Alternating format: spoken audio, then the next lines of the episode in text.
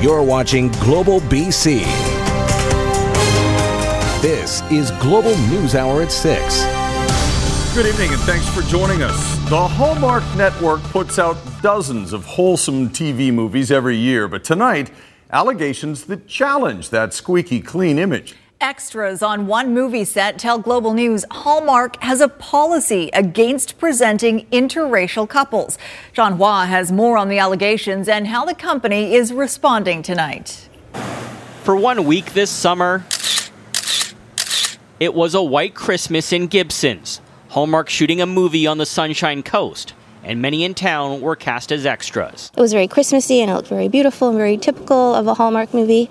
Yeah, so first impressions were pretty good. But Leslie Horat says her experience stopped being merry and bright when she claims to have been marginalized on set because she wasn't white. And the casting wrangler looked at us and said, oh, no, uh, Hallmark has this policy against uh, interracial couple representation in their productions. A lot of people heard that. And a lot of people were offended by it. The scene called for couples, which included Horat's friends Leah Pettit and Norman Kohler. My husband is part Ghanaian, but he apparently looks white enough that we're okay on screen. But when Horat tried to pair up with Kohler's brother, a line was drawn. I guess from optics, it just didn't look right because he is fairer than I am. And so we were kind of set off to the side. We are going to be doing some God Winks movies on Hallmark. The movie is called A Carousel Christmas, starring Kathie Lee Gifford, part of a Hallmark series based on the popular Christian God Winks books directed by Vancouver's Michael Robison. I'll talk to the producer of the show and, and see where this originated, but it's not a it's not a policy mind. In a statement, Hallmark's parent company writes,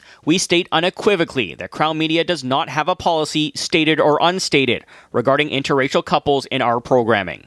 Crown Media intends to follow up with every one of our third party vendors to be certain each absolutely understands our values and policies. It's probably something that they will never put on record, but it's a common practice. An industry insider speaking on condition of anonymity says the dirty secret has been tied to Hallmark for years. Everybody knows, and no one wants to talk about it and change it because everybody's afraid of losing their jobs. And just take a look at Hallmark's 2017 holiday lineup. That year, the company released 21 new movies. But of those, only one featured a non white lead couple and stars Carlos and Alexa Pena Vega, or a married couple in real life. I feel like now I'm part of the machine that's pushing that ideology forward, and I want nothing to do with that. For Horat, whose first experience with film is now her last, the reason for speaking out is deeply personal. My parents are immigrants from South Africa and they left during apartheid, and this sort of no race mixing was part of my young life. And while the snow is gone, Horat says the racism Hallmark brought to her hometown will not melt away. John Hua, Global News. Trial began today for the man accused of killing a 30 year old Japanese student. The body of Natsumi Kogawa found on the grounds of the Gabriola Mansion in the West End almost exactly two years ago. Our Grace Ke was in court today for day one of this jury trial. Grace, explain what happened. Well, certainly some disturbing uh, details were released in court today. One of the first to take the stand were officers who first discovered the body. The last images of Japanese exchange student Natsumi Kogawa walking with William Schneider, the man accused of killing her, were taken at Harbor Center Mall in downtown Vancouver on September 8, 2016.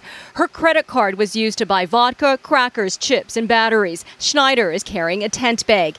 His niece recognized the image in a media release and called her father, who confronted Schneider in Vernon. In Crown's opening remarks, the jury heard how Schneider told his brother that Kogawa's body was in a suitcase at Nicola and Davie at Vancouver's West End. The brothers eventually went to a Vernon park where Schneider bought heroin to commit suicide.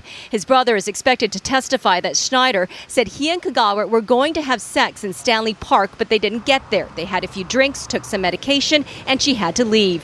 He's expected to say that Schneider, who's married, called his wife in Japan and told her what happened, saying, I killed her or I did it.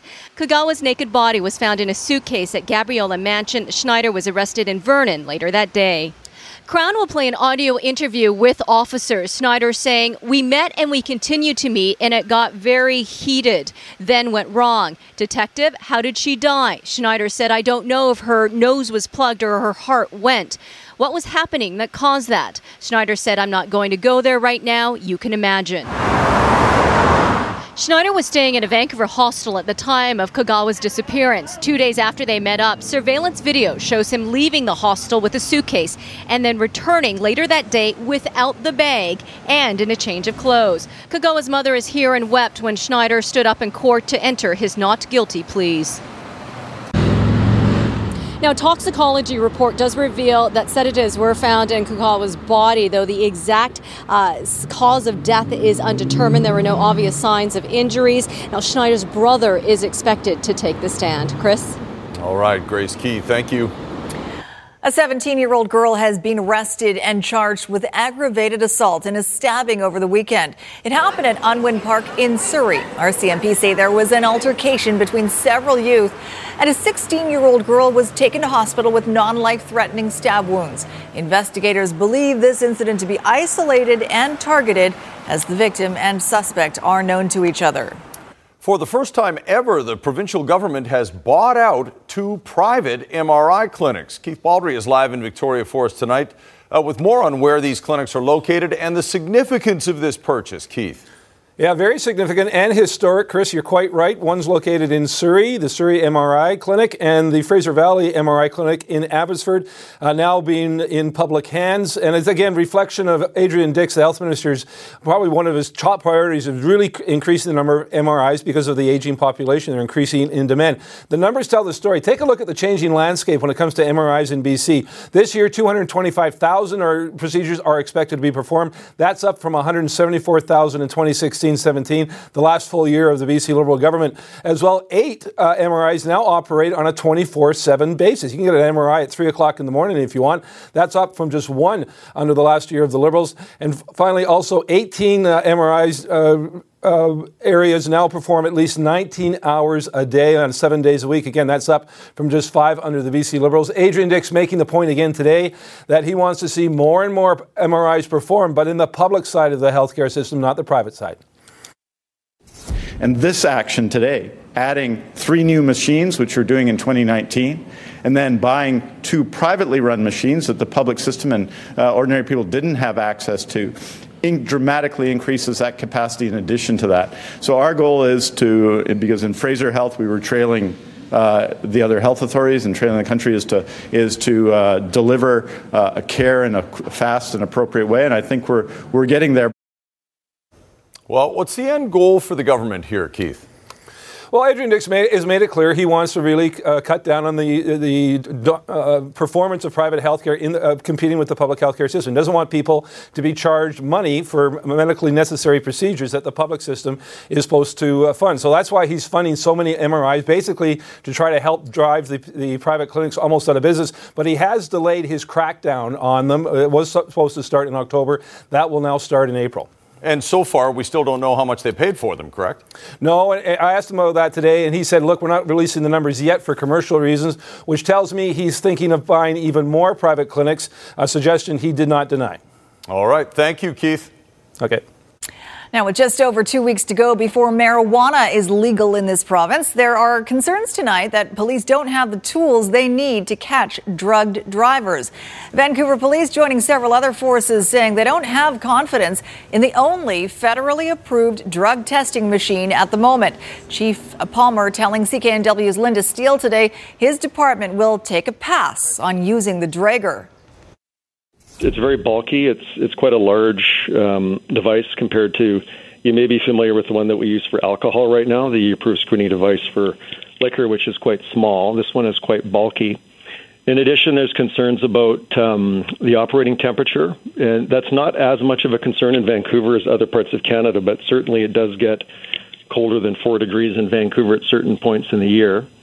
The other concerns that I would have with it would be the amount of time it takes to take a swab from a potential person that may be under the influence In the interim, Chief Palmer says his department is well prepared and have been training more officers to be qualified in field sobriety tests and drug recognition experts. More tonight about Vancouver mayoral candidate Hector Bremner and the controversy behind a billboard campaign supporting him. Bremner has denied having anything to do with those billboards, which were funded by a wealthy developer. But as Paul Johnson reports, some are questioning how a picture that size could be used without his knowledge. As a top developer in Vancouver, Peter Wall presumably has an interest in who the next mayor will be. So when news broke this weekend that it was Wall who paid for an ad campaign supporting candidate Hector Bremner, it wasn't that much of a surprise. What was unusual, though, was this. The picture of you that was on the billboard, who took that picture? I don't know. Not only did Bremner not know who took that great picture of him, he says he has no idea how it got in the hands of Wall's people, which raised a few eyebrows. It's stretches credulity, I guess, a little bit. Now, a source with knowledge of how that ad was made says Bremner's pic was simply found in a Google search, scraped off the internet, and then massaged by a graphic artist to make it billboard quality, though he wouldn't say who did the work.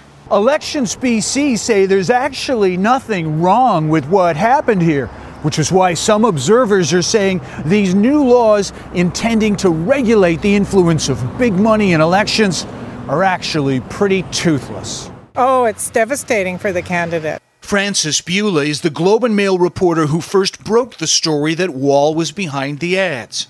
She isn't surprised to see that new election finance laws give rise to new workarounds.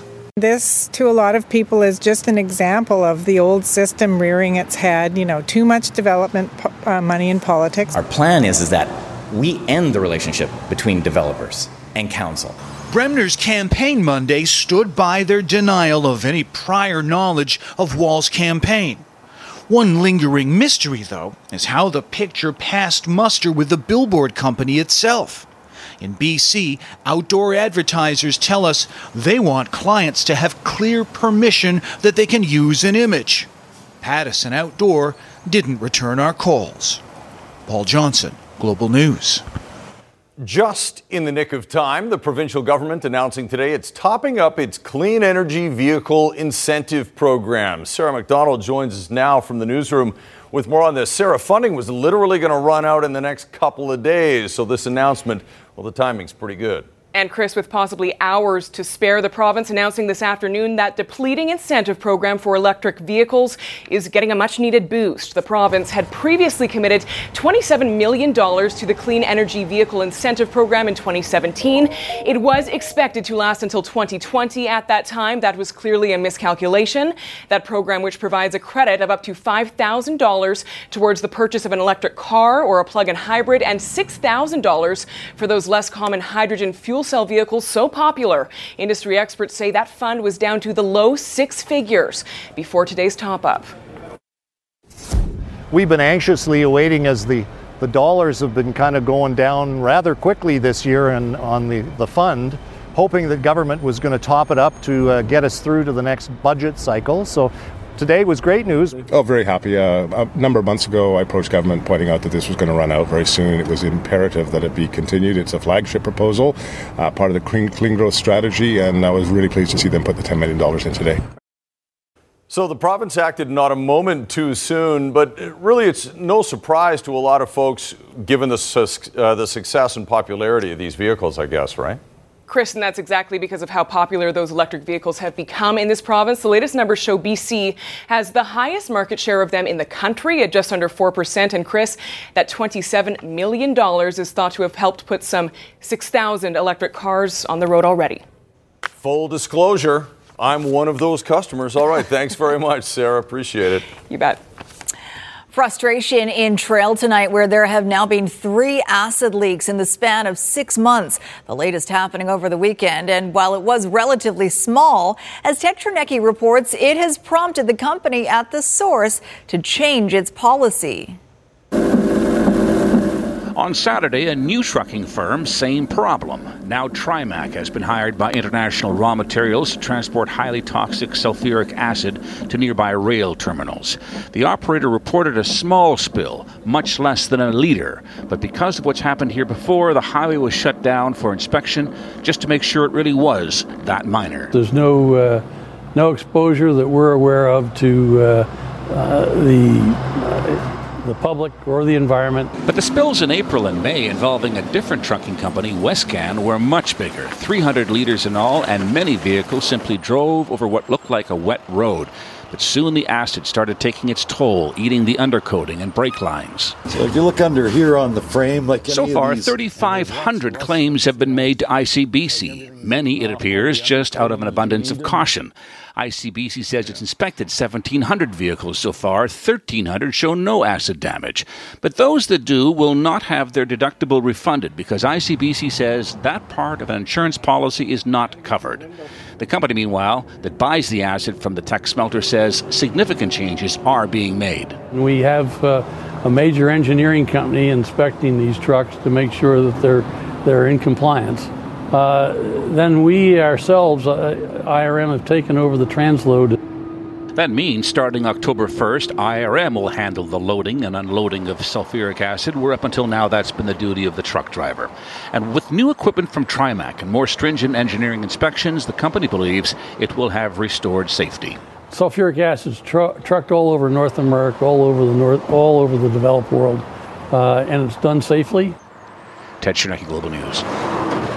Two sheep are dead, three still missing, and another 16 injured after a dog attacked a flock of sheep just outside, uh, outside of Victoria on Friday. The owners of Perry Bay Sheep Farm got a call the sheep were running loose on a road in the Highlands with blood around their necks and legs. When they arrived, the dog involved was still there and is now with the Capital Regional District Animal Control.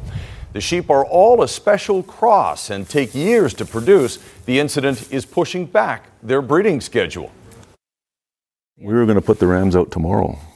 So that's another issue is that how are these guys going to do? We probably have to hold them back. And then it, it will be an issue in the spring. They likely won't have as many lambs. And uh, if they lamb late, the lambs don't do as well. The dog involved was not wild, it was someone's pet. Its owner has been contacted. Meantime, the sheep are being treated with antibiotics while the search continues for those that are still missing. In the meantime, it looks like some help is on the way for BC renters now that a task force is recommending a lower limit to rent increases next year. But as Tanya Beja reports tonight, critics are worried that limiting rent increases to the rate of inflation might also limit the supply of new housing.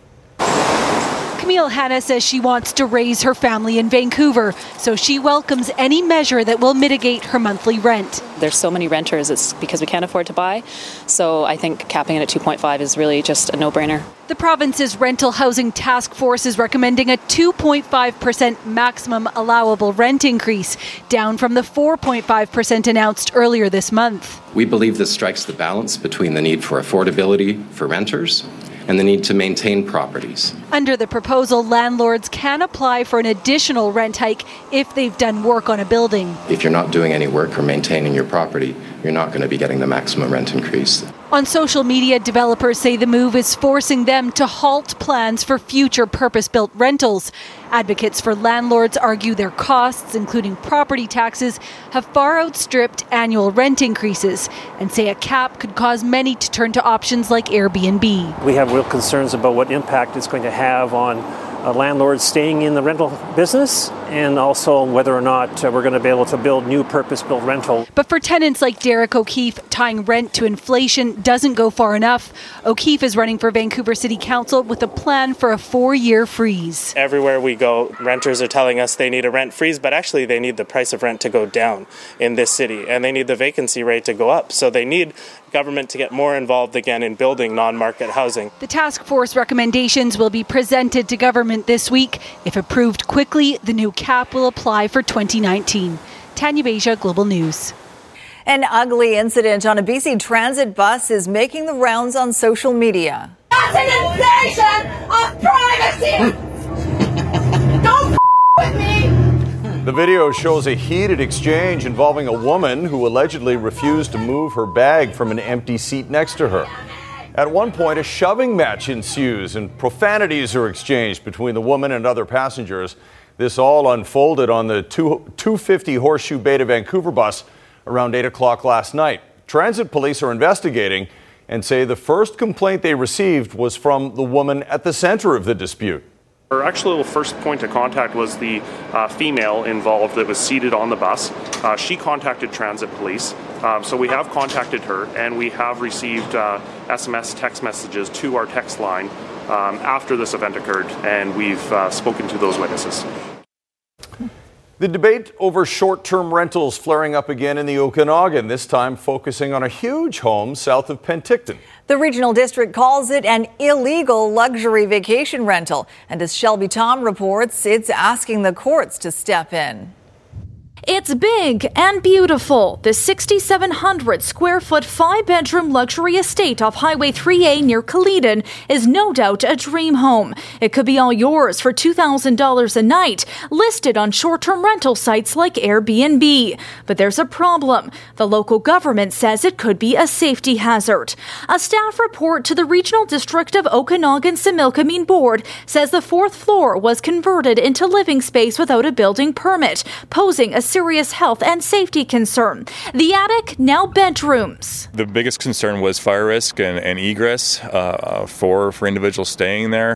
The RDOS has placed a do not occupy sign at this gate entering the property and sent a letter to the registered owner. They haven't complied, and when we contacted the owner via the Airbnb website, they didn't respond and subsequently removed the listing.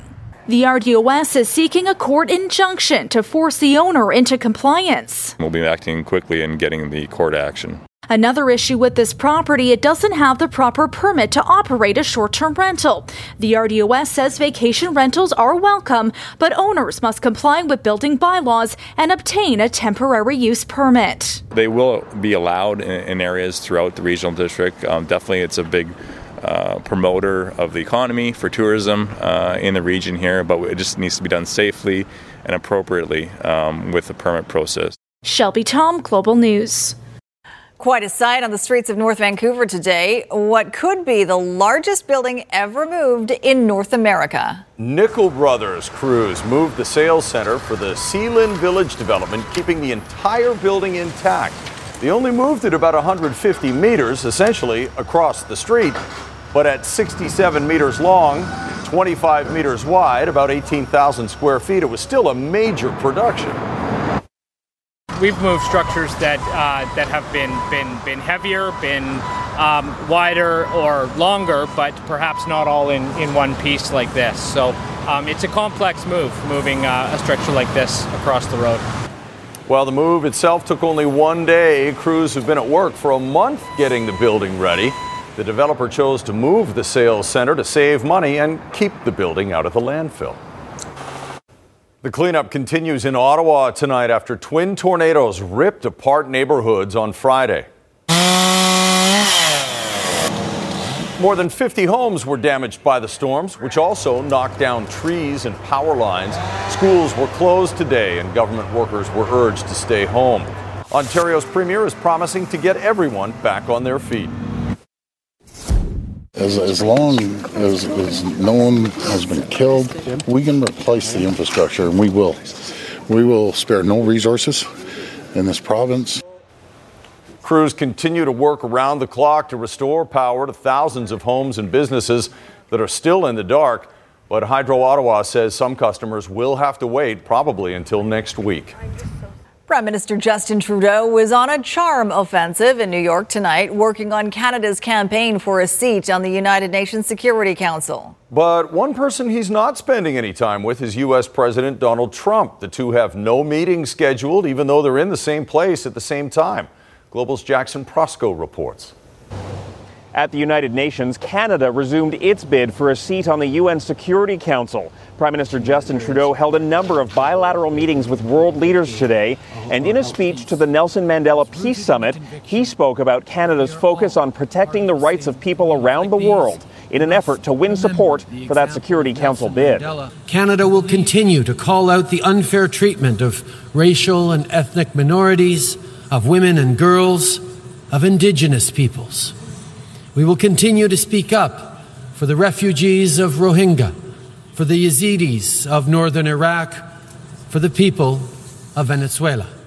But the focus at the UN really is on U.S. President Donald Trump. Last year, of course, he threatened to totally destroy North Korea, shocking the world with the tone of his speech.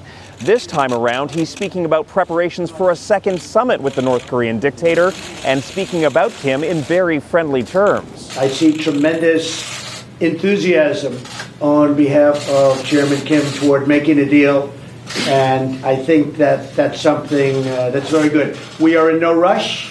Uh, there's no hurry. We got back three months ago or so. I think we've made more progress than anybody's made in ever, frankly, with regard to North Korea. But there's still an expectation that Trump will use his speech to the General Assembly tomorrow to lash out at his foes. This time, Iran is expected to be the target. But Trump is walking a fine line here, on one hand, stressing that the U.S. will not be constrained by international agreements or by organizations like the UN, while at the same time promising to put America first. Jackson Proskow, Global News at the United Nations.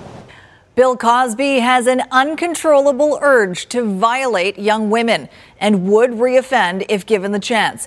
That was the testimony today from a Pennsylvania psychologist at Cosby's sentencing hearing for sexual assault. Prosecutors want the 81 year old comedian to serve some jail time, citing the severity of the crime and his lack of remorse. His defense attorneys want house arrest, saying he's old, legally blind, and dependent on others. The judge has set aside two days for sentencing testimony and arguments. The firestorm surrounding Donald Trump's nominee to the U.S. Supreme Court gets a little hotter tonight with a second accusation of sexual misconduct. Deborah Ramirez says Kavanaugh exposed himself to her during a party while they were in college. Christine Blasey Ford has already accused Kavanaugh of assaulting her when they were teens. Kavanaugh is fighting back, taking to Fox News to deny all accusations and vowing to fight on.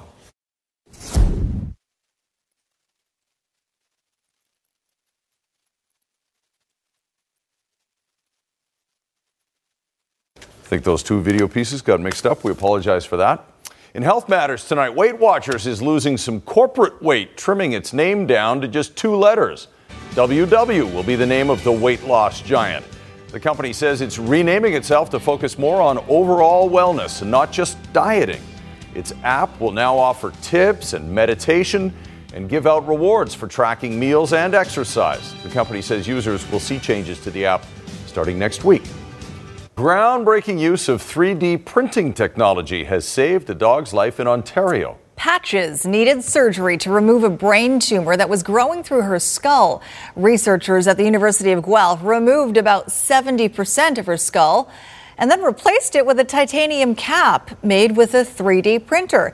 The procedure is believed to be the first of its kind in North America. Best of all, Patches is now cancer free. Good for her. All right, get ready to hold your breath. Highlights from Barcelona's Human Castle competition. How high can they go right after the forecast with Christy? How high can the temperature Why? go? Yeah, right. Why? This weekend, the temperature can go up pretty high, actually. Today was beautiful. You can see the sunset there. Sunset uh, just after 7 o'clock now. We passed the fall equinox. So, yes, it's officially fall now. Uh, fall equinox, by the way, it means that we have close to 12 hours of daylight and uh, 12 hours of uh, nighttime. So, there are your sunrise and sunset times. But we're still losing three hours, uh, sorry, three minutes and 30 seconds of sunlight each day. Now, tonight is a full moon, but because it's close to the fall equinox, it's harvest moon. And what that is, is a full moon that's close to uh, when the moon rises, it's close to sunset time. So this moonrise is really just 20 minutes after sunset. So when it comes up over the horizon, it's still dusk out and the moon looks larger in this beautiful orange hue. So watch for that tonight. Look towards the east uh, at just after 7 o'clock. And you'll see that again tomorrow night as well. It actually lasts for usually a couple of days. Now, we do have a front moving into the north coast, but the rest of the province province started to clear today. A few isolated showers in areas like Vail, Montemore, but that's it. Big upper level ridge across our region that's going to hold right through until the weekend. So Saturday being our transition day.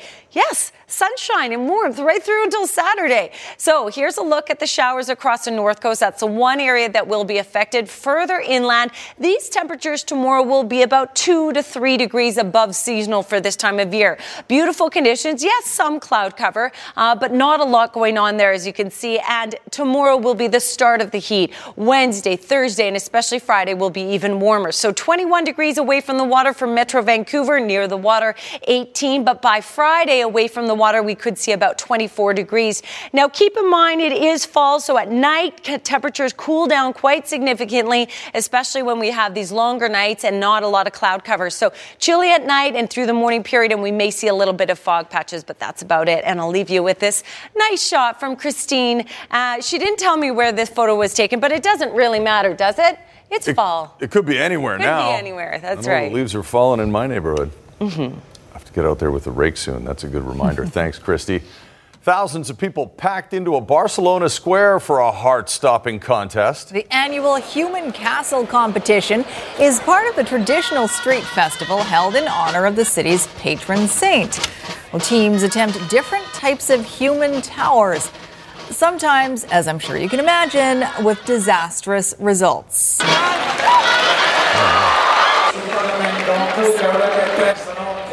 Are you okay? Yeah, I'm okay. Are you okay?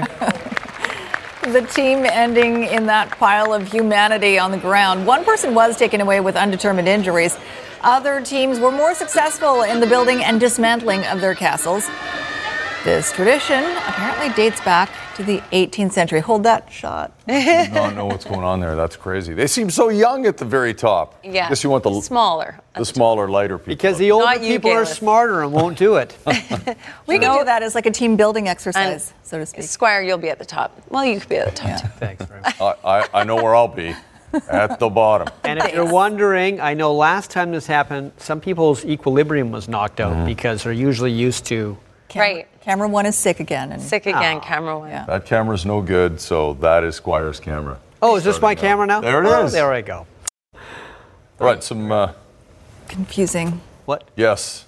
Yeah, it's confusing because Because we I'm go, here? we're going here. Yeah, you're over here. Um, but some really uh, cool things happened in sports on, on the weekend, and some not so cool things. Well, not so cool locally. For although actually no, cool locally. The Lions comeback on Saturday night, but it was followed by at the same stadium a rather disappointing finish for the Whitecaps. And the doomsday clock for the Vancouver Whitecaps is getting very close to midnight. Yesterday, they had a chance at home to move within a point of a playoff spot. All they had to do was win at BC Place, but they lost 2 1 to Dallas. And right now, Vancouver's home record is six wins, four losses, and five draws. Just when you think this team has momentum, they lose it. That's been the case all year, and they only have five games to go. Same again. Same again on so many levels. Costly mistakes that good sides shouldn't and don't make, especially when it comes to defending. Yet it's become the Whitecaps' MO, often with devastating results, as the Whitecaps haven't delivered a clean sheet victory since late April. And that is a monstrous goal in the Western playoff standings. The game is pretty close with most teams week in, week out, and it comes down to the little details. Everyone works as hard as everyone, everyone tries, everyone runs and tackles. But it's the details in your job when there's set pieces, when there's uh, transitions that decide games. The Whitecaps fall to defeat for the fourth time this season at BC Place. Vancouver's 2 1 loss to Dallas marks the second straight home defeat for Carl Robinson's side. A week earlier, it was Seattle that came into BC Place and also went home with a full three points. Both matches were must wins, and the Caps just couldn't pull it off.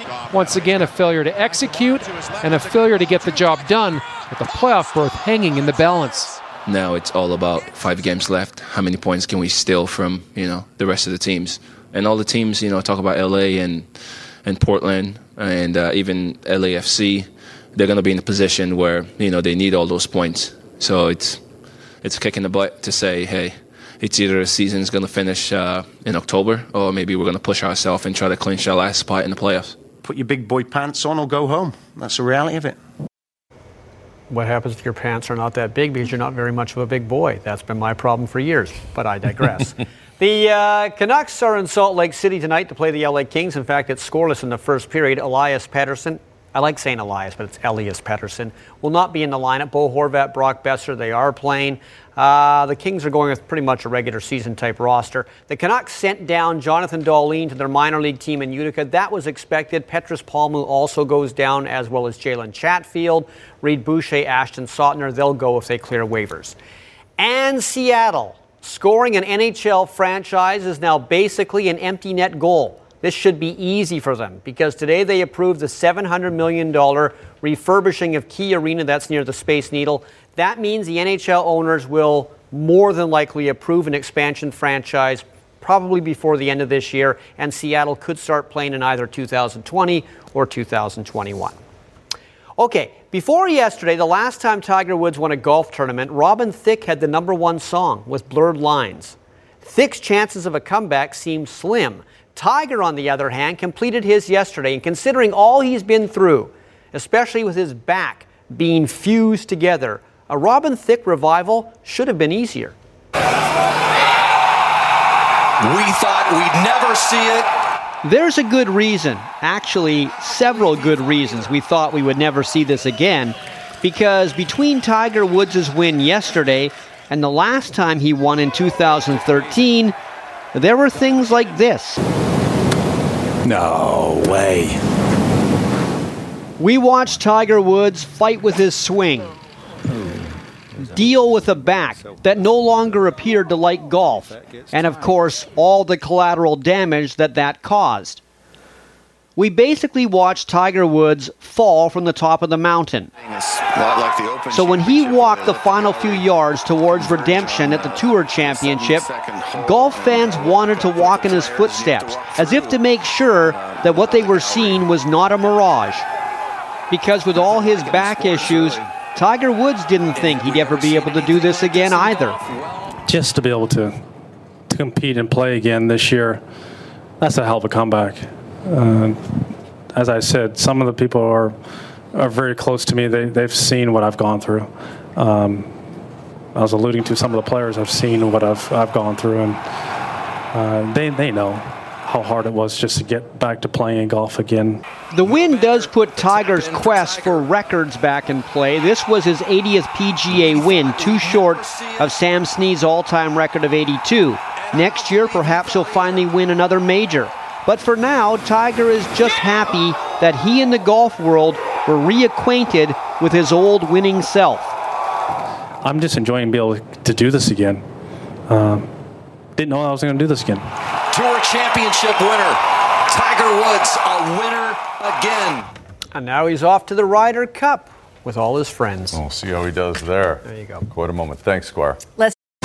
You're watching Global News Hour at 6.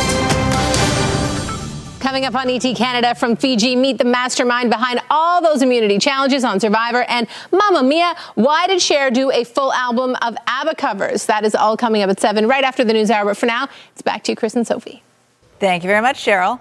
Well, she is living proof that staying active leads to a longer, healthier life. As Catherine Urquhart reports, the Vancouver woman who is about to be recognized as the world's oldest active curler just began another new season today. I'd rather have her on my team than against me. Full of energy and hugely competitive, it's hard to believe Lola Holmes recently turned 100 years old. Good shot, Mary. Good shot. Today, she's at the Vancouver Curling Club, and Lola can still deliver. I keep active. I love the game, first of all, I, because it's a skill it's exercise, and it's friendship. and now this centenarian is poised to enter the Guinness Book of World Records. She's nominated to the Guinness World Book of Records as the oldest curler on the planet, uh, and uh, that will take about another couple of weeks. Thank you. I understand you're going to be in the Guinness Book of World Records. I can't believe it, but I am. It's enough. Slow down.